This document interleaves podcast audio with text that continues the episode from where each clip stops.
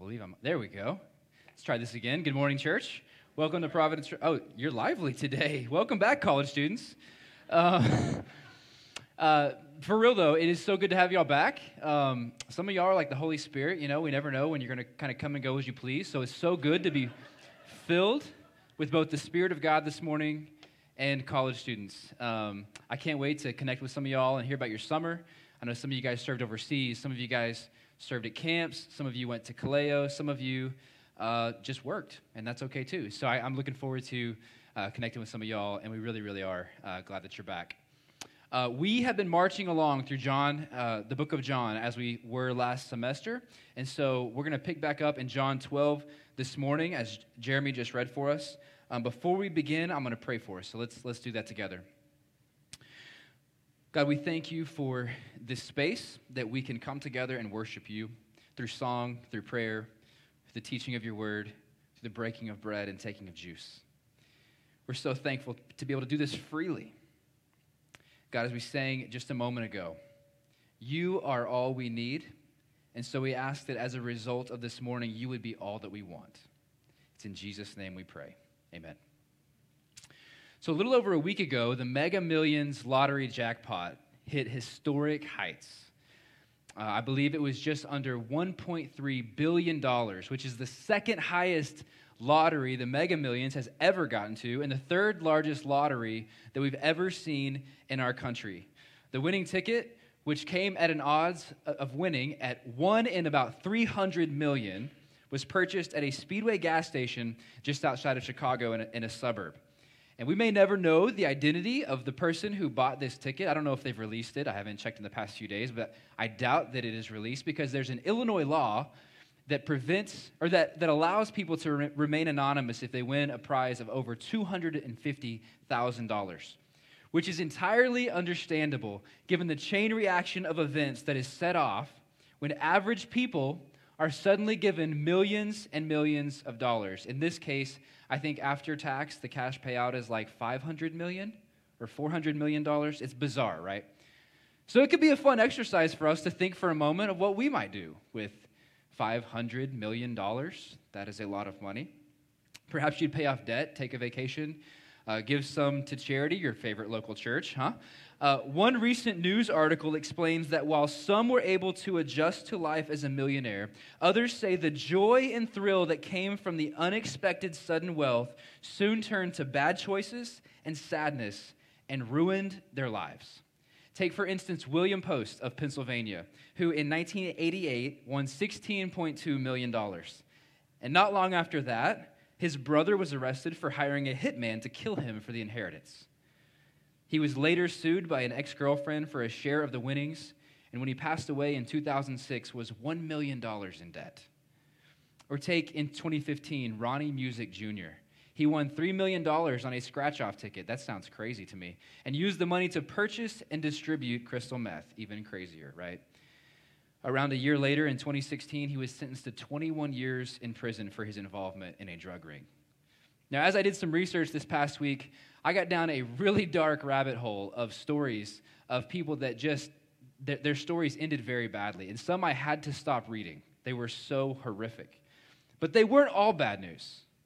There were some good stories out there of people that used the money to actually pay off their houses and paid off debt. They invested it. Some, some gave money away to charity. Some gave it to people who were friends of theirs before they were millionaires.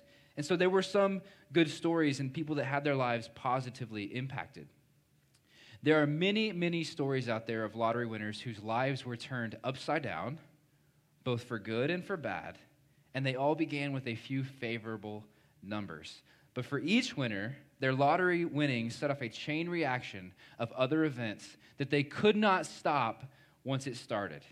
Like the first domino that falls in the chain reaction of other dominoes, or the huge forest fire that's set ablaze by a small spark. It all began with one important and fortuitous event.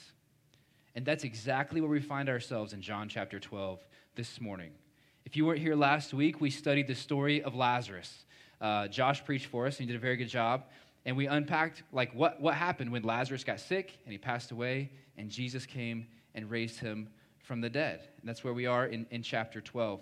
Josh spent most of his time looking at this idea of suffering and the people in Lazarus' life that felt such pain and grief as Lazarus was getting sick and then when he passed away. And then Jesus, when he enters the story, and he enters their pain also, and he feels that pain and suffering with them, and we see Jesus weeping. And so that's where we spent most of our time last week. I found it interesting that at some point um, in John 11, we saw that Jesus was deliberately taking his time. Like he had the opportunity to go and heal Lazarus, but he chose to go slowly. And we read that in John 11, 14. Jesus told them plainly, Lazarus has died, and for your sake I am glad that I was not there, so that you may believe. So, to paraphrase, he was glad that he did not heal Lazarus in order to perform a greater miracle. Now, this sign became the seventh sign and, last sign in the book of John that Jesus performs, and it is undoubtedly the greatest. And this is confirmed as we'll see this morning in chapter 12. Now, one other thing I want to note as we enter chapter 12 that time slows down. Through the first 11 chapters of the book of John, they took place over two to three years of Jesus' ministry. From chapter 12 through verse 20, it's going to take six to eight days. Okay? I want, I, we need to hear that very clearly. First 11 chapters, a few years. These next nine chapters are going to take about a week, the final week of Jesus' life on earth. Now, Lazarus' Lazarus' illness, death, and resurrection brought about very strong responses. Some came to believe, and some got very, very angry. And his, his story is certainly an interesting one. So, we don't read a lot about Lazarus in the scriptures. We don't know a lot about him. He seems like just an average guy that just happened to befriend Jesus. So, he and his sisters, Mary and Martha, became a friend to Jesus, and he just seems like this average guy that became the greatest living testimony to the glory of Jesus. And it had nothing to do with what Lazarus did for Jesus and everything to do with what Jesus did for Lazarus. So he got this illness, it took his life, and for every other person throughout the course of human history, that was it. Like they were, they were just dead, they stayed dead. But for Lazarus, Jesus had other plans, and he became a walking miracle. Let's read in verse 9. When the large crowd of the Jews learned that Jesus was in Bethany, they came, but not only on account of Jesus, but also to see Lazarus, whom he had raised from the dead. Now imagine for a moment being this guy who had died. Now you may have heard stories, uh, maybe you even know people in our church that, that should have died, right? Maybe they even lost consciousness and were resuscitated, or they had a near death experience and they should not be with us. Maybe you have that story. But that is not Lazarus' story. He was in the grave for four days. He began to stink. There's nothing, we, we have nothing to compare this to. And his life tells the story of the glory of God. D.A. Carson says that his very life provided a ground for faith in Jesus. Now, we have people in our theological cir- circles that like to critique the phrase, preach the gospel always, and when necessary, use words. Now, I'm not going to attribute to this this to any person because I, it's been debated recently in recent years if the person actually ever said that. But it is true that in order to preach the gospel, we do have to use words. We have to open our mouth and proclaim the truth of Jesus to people. If anyone in human history had a pass, it might have been Lazarus because all he had to do was walk around and people say, Whoa, you should be dead. Well, like, like, like I, I went to your funeral, bro. Like, why are you here? And he just had to point to Jesus and say, he did it, right? He's a walking testimony. But this sign was not welcomed by all. And what we're going to see is his resurrection starts this chain reaction of events that's going to lead us to the last week of Jesus' life. And the first way we see that is at the end of chapter 11, we see the chief priests and Pharisees making plans to kill Jesus. In verse 53, we read, From that day on, they made plans to put him to death. So, to this point in John, if you're just kind of coming back uh, and, and being with us this morning after a few months off, we see two groups of people throughout the book of John some who are more accepting of Jesus, and some who definitely are not. And the dividing line is getting further and further apart. And the first group that we see here are the Jewish leaders made up of chief priests and Pharisees. Now, being a dad of two little girls, there's a lot of singing and dancing in our home. We have all sorts of singing all the time. And Disney movies are always on, they're, they're just the best. Um, one recent favorite of ours is Encanto. Any, any Encanto fans out there? Yeah? Yeah? All you people that have kids, little girls, you, yeah, you're raising your hand. Uh, it's about this Colombian family that possesses gifts that they use to serve their community. And even if you haven't seen Encanto, you've probably heard the song We Don't Talk About Bruno, because it's unfortunately very catchy. Very, very unfortunately. Bruno's gift is seeing the future, right? He, he possesses the ability to see into the future. And so over the years, he's, he's telling his family what's going to come about. And a lot of times, he's giving bad events, like bad events are going to happen. So he'll share it, it happens. And over time, his family wants to ostracize him. They think that if we stop talking about Bruno, if we get rid of this guy, that our problems will all just go away. Now, this is the approach the Pharisees took. For, for several chapters now, we've seen people in the crowds afraid to talk about Jesus for what might happen to them. They're afraid. They continue to do it because they can't help but talk about him, but they become increasingly afraid because of what the, the religious leaders want to do with him. But it's gotten to the point now where they can't take it anymore. They have to make plans to crucify him. That's verse 53. In verse 57 of 11, they've given orders, specific orders uh, out for him to be arrested at the next opportunity. And it's all for selfish gain. We read in verse 48. They say to one another, If we let him go on like this, everyone will believe in him. And the Romans will come and take away both our place and our nation. Later in chapter 12, verse 19, the Pharisees said to one another, You see that we are gaining nothing. Look, the world has gone after him. Now, it's untrue that the entire world was going after Jesus, but to them it felt that way. From their perspective, they thought that everyone was going to follow Jesus, and they had to put a stop to it because they lost power as a result. But they didn't want to just kill Jesus. Now they want to kill Lazarus too. Let's read in verse 10. So the chief priests made plans to put Lazarus to death as well, because on account of him, many of the Jews were going away and believing in Jesus. Now, Lazarus at this moment has got to be like, whoa, whoa, guys, guys. Like, let, let's take a step back, right? Like, why are you going to, like, let, from his perspective, all he did was live his life. Yes, he was a friend to Jesus, but he got sick and then he died. That's all he did, right? And we don't know if, like, he ate something that made him, like, we don't, we don't know the illness he got. He just died. And then Jesus did the rest. Jesus raised him back to life, and now he's just walking around a healthy person. And he's like, what, guys, what, why, why, why do you, why you got to kill me? He, he's really done nothing. But because of his testimony to the greatness of Jesus, they want to kill him as well. So that's the first, that's the first domino. Second, we see that when Jesus comes back, his friends throw him a dinner party, and Mary anoints Jesus. Let's read in verse 1. Six days before the Passover, Jesus therefore came to Bethany, where Lazarus was, whom Jesus had raised from the dead. So they gave a dinner for him there. Martha served, and Lazarus was one of those reclining with him at table. Mary therefore took a pound of expensive ointment made from pure nard and anointed the feet of Jesus. And she wiped his feet with her hair. And the, the house was filled with the fragrance of the perfume. So, back in chapter 11, right after Jesus healed Lazarus, he went away in the wilderness because he knew his hour was not quite, it was not quite time for him to die. But as the Passover approaches, he comes back to Bethany. And so when he's there, we see Lazarus, Mary, and Martha, it seems that all his disciples were there as well, and they're having this dinner together. And Mary busts out this bottle of ointment and, and begins to wipe it all over Jesus' feet. Mary gave her very best to Jesus. Now, it wasn't just expensive because of the purity of it. We see that it's pure nard, but also in the amount of it. There's a great amount of ointment that she washes over Jesus. But it seems that she cares very little about the expensive ointment at least in relation to Jesus. She's displaying her humility and her devotion to Jesus in anointing his feet. And this also, I believe, sets the stage for John chapter 13, when Jesus is going to wash the disciples' feet.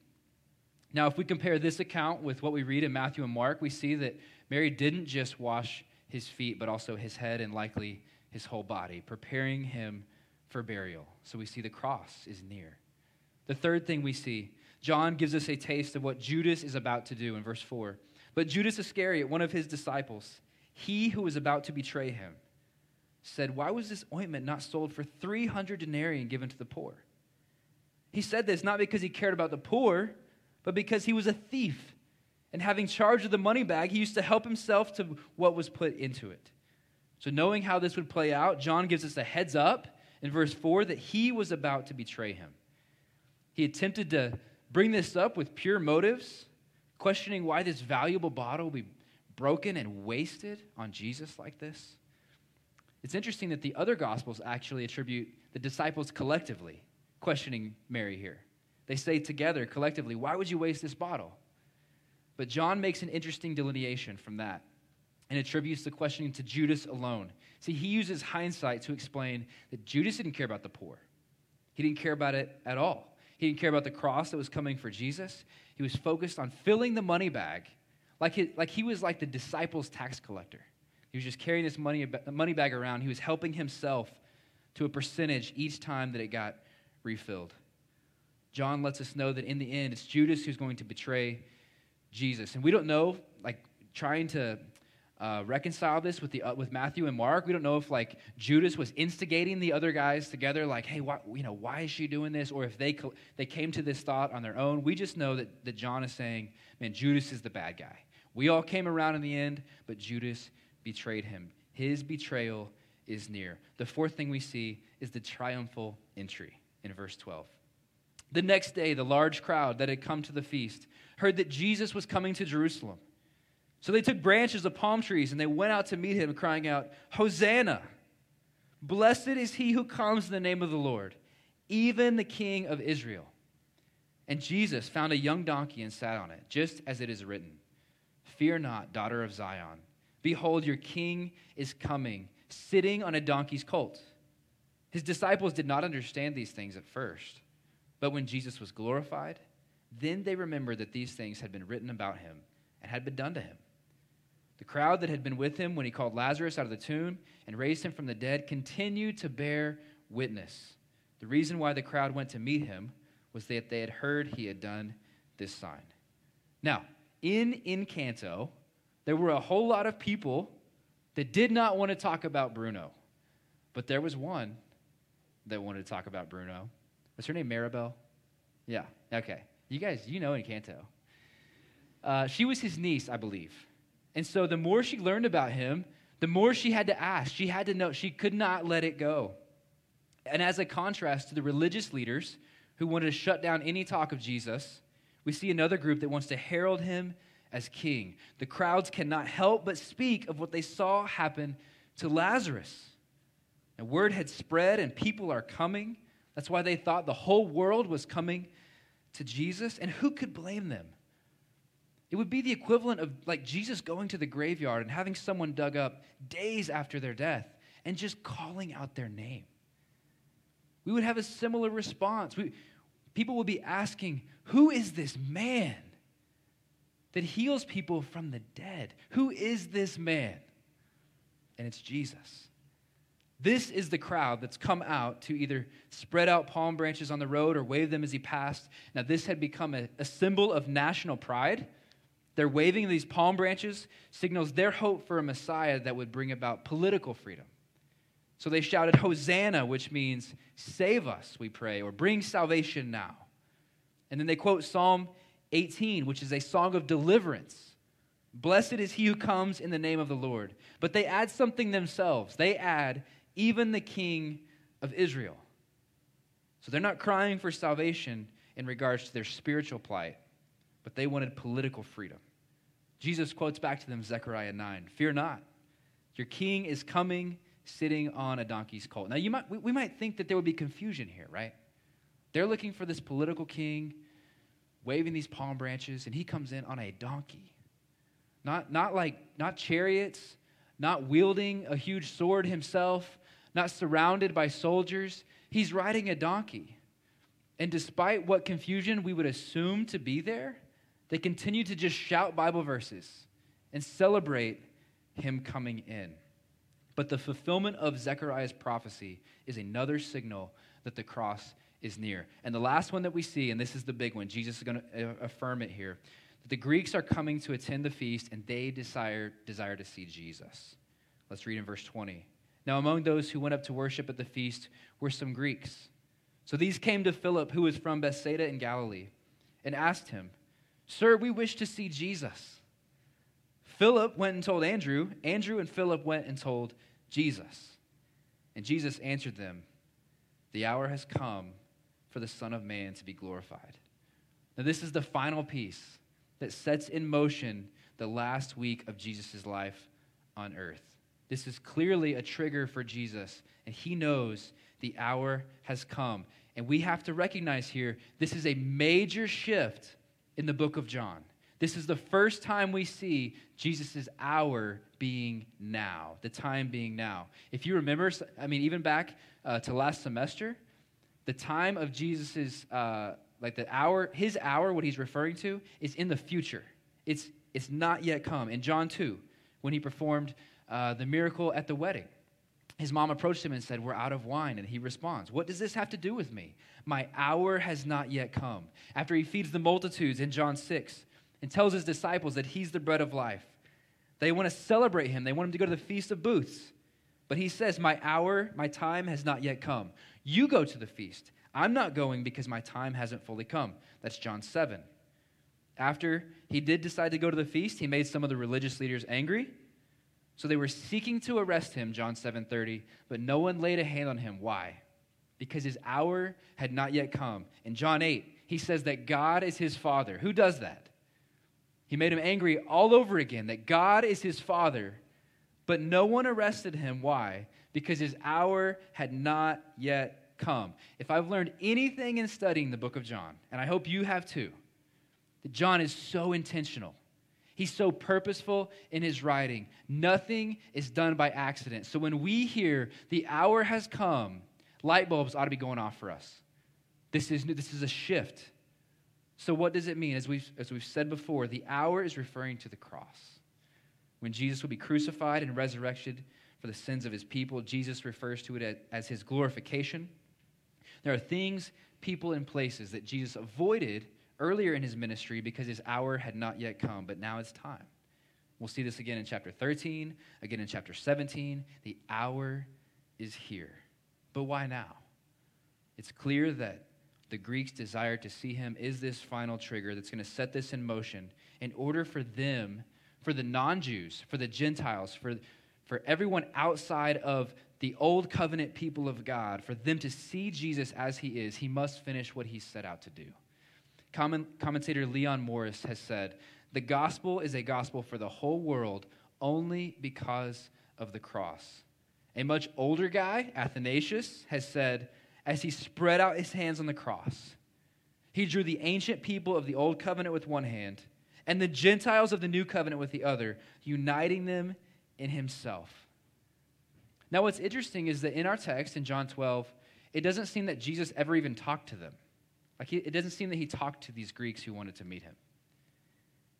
But John puts it in there to show us that this is the trigger to tell us that it is time. He only spoke to Andrew and Philip, saying, The hour has come. So the wheels have been set in motion. We see the plans of the religious leaders to put him to death. We see Mary anointing his body. We see Judas's evil desires, the triumphal entry, and now the Greeks' desire to meet Jesus. And it's here. The hour is here. Jesus knows it, and next week we're going to see that he feels this heavy weight. It hits him. That within the week, he's going to be put on the cross. But he doesn't speak, the scriptures don't speak as his dying as defeat. We see it as victory which is quite the paradox. A seemingly absurd or self contradictory statement or proposition that, when investigated or explained, may prove to be well founded or true. That's what we have here. How absurd can it be that dying leads to victory? Let's read in verse 24. Truly, truly, he says, Listen up. I say to you, unless a grain of wheat falls into the earth and dies, it remains alone. But if it dies, it bears much fruit. Whoever loves his life loses it. But whoever hates his life in this world will keep it for eternal life. If anyone serves me, he must follow me. I am, there will my servant be also. If anyone serves me, the Father will honor him. Now, Jesus explains it in terms that they would have understood in their agrarian society that in order for a harvest to be produced, a seed must go into the ground and die.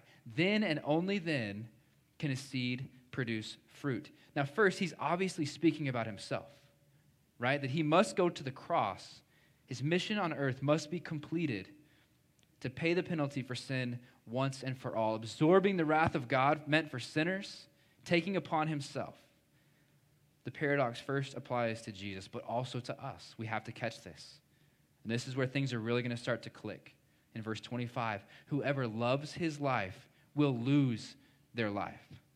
But if you hate your life in this world, you'll keep it for all eternity. The way to follow Jesus and gain life for all eternity is to die to ourselves. Jesus' death brings about the opportunity of life for all, and our own personal death to ourselves is the doorway into fullness of life.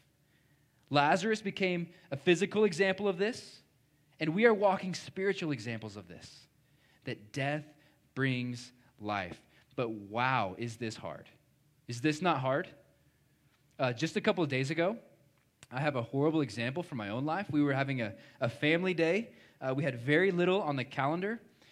And so, it, you know, it was my day off, and I was looking forward to sleeping in, and the person next to me, just so happened to be my wife, had their alarm set super early. And so it woke me up early, so I'm waking up, I'm groggy, I'm grumpy, right? And the kids were like chippy with each other first thing in the morning. Uh, we currently have a foster boy in our home right now, so we have four kids, and life is just hard in general with four kids. Just heads up out there. It's, it's challenging. Um, I had brought that morning uh, the two, our girls on some errands with me, and so we're up here at the church for a little bit, and we're, we're hanging out for like maybe an hour. And at some point, I, I kind of let them run around when I'm here. You know, doors are locked, they're safe, but they're kind of in and out kids' classrooms doing their own thing. And at some point, Scarlett approaches me with no pants on. She, she just, and no diaper. Like it's just gone. Like there's no pants, nothing. And she, she can talk a little, but like she couldn't really tell me where they were. And so I'm like, sweetie, where's your pants? We, we need to find your pants. This is important. I, I, didn't, I didn't have any diapers on me, so I'm like, you know, this is important. And so we're searching. It's like 15, 20 minutes in. I'm like, I need your pants. We, we really need your pants. And so the more I ask, you know, I'm trying to be calm, but like there's some urgency here because I'm not trying to clean up messes, you know, all of, all of the church. And so I'm like asking her, she's getting a little more scared. She's like sucking her thumb. It's like, God, just, just find your pants. Like, I just want, I just want your pants. Um, and so, and then a few minutes later, Jeremy's here, and I ask him, he's like, oh, yeah, they're right over here. I'm like, um, where have you been? Uh, so, so we found the pants, uh, but not before I had wrapped her in a blanket. And I, Kaylee, I'll wash it if you're in here. Uh, just but I had to stop. You know, what, what do you do? You just cover it up. So we go home, and the grumpiness and crabbiness in our family, like it had just run through the afternoon. Like, y'all know these times, like there's just barbs being shot at each other, and we're discouraging one another. And man, we it's just it just wasn't a good day. And we I had to have a conversation with my son. He wasn't happy about something. We go on this car ride, and he was saying everything that I was feeling in my heart, everything I was feeling. He was blame shifting and pointing fingers. He was deflecting, like it was everybody else's problem, right? Making a bigger deal than it was, saying outrageous things. I could see the anger on his face. Now, this was just one of those days that, like, everybody else was the problem, right? Like, if, if they all got their life together, my life would be good, right? Have you had those days? And I was really the problem, right? Like, it's okay. I, I knew it. But it was in that moment that the Holy Spirit blew me up and revealed it to me. Because as he's saying these things, I'm thinking, wow, that's, yeah, that's how I feel. So it was in that moment that I had to tell him, buddy, this is why we need Jesus.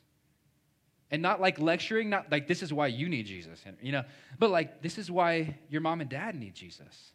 This is why I need Jesus. Because on our own, we're a wreck. This isn't like a die to yourself once and now we're good. No more dying. You've got to daily, t- the cross, the scriptures say, daily taking up our cross. The cross is an instrument of death. Daily, you have to die to yourself. And man, it's hard. Man, it's hard. Apologizing to your children is so hard. It's hard. I want comfort. I want everything to go according to plan man, on my days off, I just want a nap, right? Like parents, can I get an amen? Like, I just want a nap. But what is the way of Jesus? Dying and serving. dying and serving, dying and serving. Yesterday, today, tomorrow, every day for the rest of our lives, dying and serving. First, Jesus, sacrificing big for him, whatever he asks of us, giving ourselves to worship him and for his kingdom, not ours. And then dying and serving others. Like I mentioned before, in this next chapter, we're going to see Jesus washes his disciples' feet, which was disgusting. Only servants wash the feet of those in the room. What are the lowly ways that you can wash the feet of those in your life? Changing dirty diapers, changing diapers of other people's kids, apologizing to those you've wronged. It's doing the dishes unprompted. It's fill in the blank of what you don't like to do but honor someone else. It's that. Dying and serving. Now, this obviously is a huge takeaway. Like, this is the takeaway of this morning. Jesus set the example for us, He died for us, and then he calls us to do the same. And this is the way that we get life. So, first question Have you died to yourself? Now, you could be new to the faith this morning, you could be wrestling with Christianity or following Jesus. This is the way to eternal life dying to ourselves. We cannot fix ourselves. We cannot. We cannot put ourselves together. We must die to ourselves. Have you done that? And followers of Jesus in the room, have you died to yourself today? Are you prepared to die to yourself tomorrow and the next day and the next day? And then own it when you don't. The second thing I'd like to highlight is we need to spend more time knowing Jesus intimately. There were two positive responses in our text this morning that we saw. Uh, the one response by the crowds is they just started shouting stuff, right? They started screaming Bible verses at him. They're waving these palm branches because that's what they knew to do. And so it seems that these are recent converts, if they believed, that it's brand new. So they just start saying what they, they know to do. They just start shouting Bible verses and waving these palm branches. And that is one way to respond. It seems like an immature faith, but it, it is one way to respond. But what did those people do who knew Jesus? They sat with him, they ate with him, they rested and relaxed with Jesus. Mary busted out this ointment and sacrificed for him. Now, it's not flashy, it doesn't draw huge crowds, this doesn't show up on social media, but it's genuine, it's real, and it's the way of Jesus. So, know him more intimately. The third thing I'm going to encourage us to live a life that provides a ground for faith in Jesus. Now, again, I think Lazarus had it easy. All he had to do was breathe, right? And say, Look, I was the dead guy, he healed me. But for all of us in the room who follow Jesus, that is your spiritual story. There is no like, oh, I was kind of a good person, and then he made me a little bit better. No, you were all dead. You were dead before Jesus saved you, and now you're alive. There is no like better story than another. We were all dead. In Jesus, you're alive. So whether whether you were like strung out on drugs or alcohol or any other addiction and he saved you, that's amazing. If you were 6 years old in your bedroom and your parents quietly and methodically led you to faith in Jesus, praise God. You were a dead 5-year-old and you were an alive 6-year-old. Praise God. That's your story. Live a life that provides a ground for faith in Jesus, and then tell someone about it. The next thing, may we long to see Jesus. What did the Greeks say when they approached Philip? They said, Sir, we wish to see Jesus. That was it. Sir, we wish to see Jesus. May we never graduate from that. When you open the scriptures, when you come to church, when you pray, let this be our cry Sir, we wish to see Jesus. Always long to see him. Cultivate this in yourself. This is why we practice spiritual disciplines to cultivate the desire to continue to want to see him, not to just see him, but to want to. Sir, we wish to see Jesus. On the other hand, we ought to be known as people who can take others to Jesus. They approached Philip. Why? One, I think it's clear that it's because of where he was from. Philip had a Greek name like them. He was from Galilee, which was a Gentile region. It seems that they identified with him.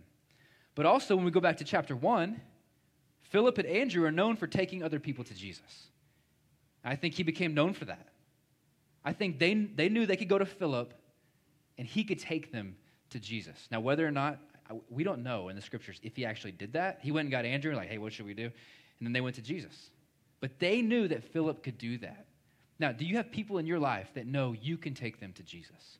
I've got a few people in my life that, for whatever reason, for one reason or another, that they're not ready to, to follow Jesus and, and walk by faith and, and make him Lord of their life or, you know, whatever, however you want to say that. They don't want to follow Jesus yet.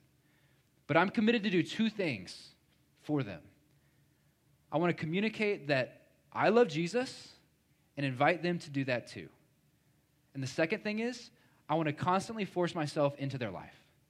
I want to stay in their life because hard things are going to come, right? We've experienced them. Suffering is going to come. Things are going to come into their life that are going to make them question some of these bigger things about God, about life, about whatever. And I want to be in their life, and I want them to know that I can take them to Jesus when that happens. Do you have those people in your life that know that you can take them to Jesus? Now, we started off by talking about that chain reaction, right? The chain reaction of events that began with Jesus raising Lazarus from the dead and ultimately led to Jesus losing his life. But they didn't take it from him. He gave up his life willingly in order to bring about a great harvest, a harvest that includes you and me. And this is still going on today, this chain reaction of events, this fruit being produced from Jesus' sacrifice for us is still playing out before us. Now, as we consider these things this morning, let us remember the price that he paid in order that we might be reconciled back to God and how we might serve him, not clinging tightly to our desires, our comforts, our naps, even. Like, man, I just want to nap. You know, like, don't hold tightly to those things if your kids need you or whatever, whatever that is for you. Don't hold tightly to our life. Because when we lose our life, when we crucify our flesh and die to ourselves, that is when we know that we keep our life for all eternity. Let's pray.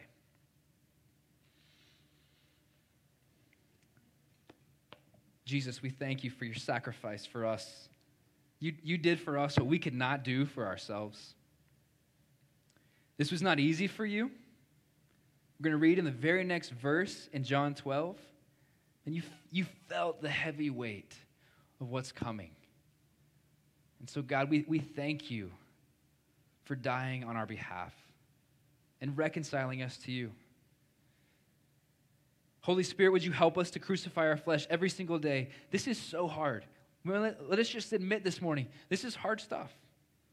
But, Holy Spirit, with your help, we know we can do this. And so, would you lead us to, to crucify our flesh, to lay down our desires for both your kingdom and for the sake of others? Help us to live in this way. God, we love you, and it's in Jesus' name we pray.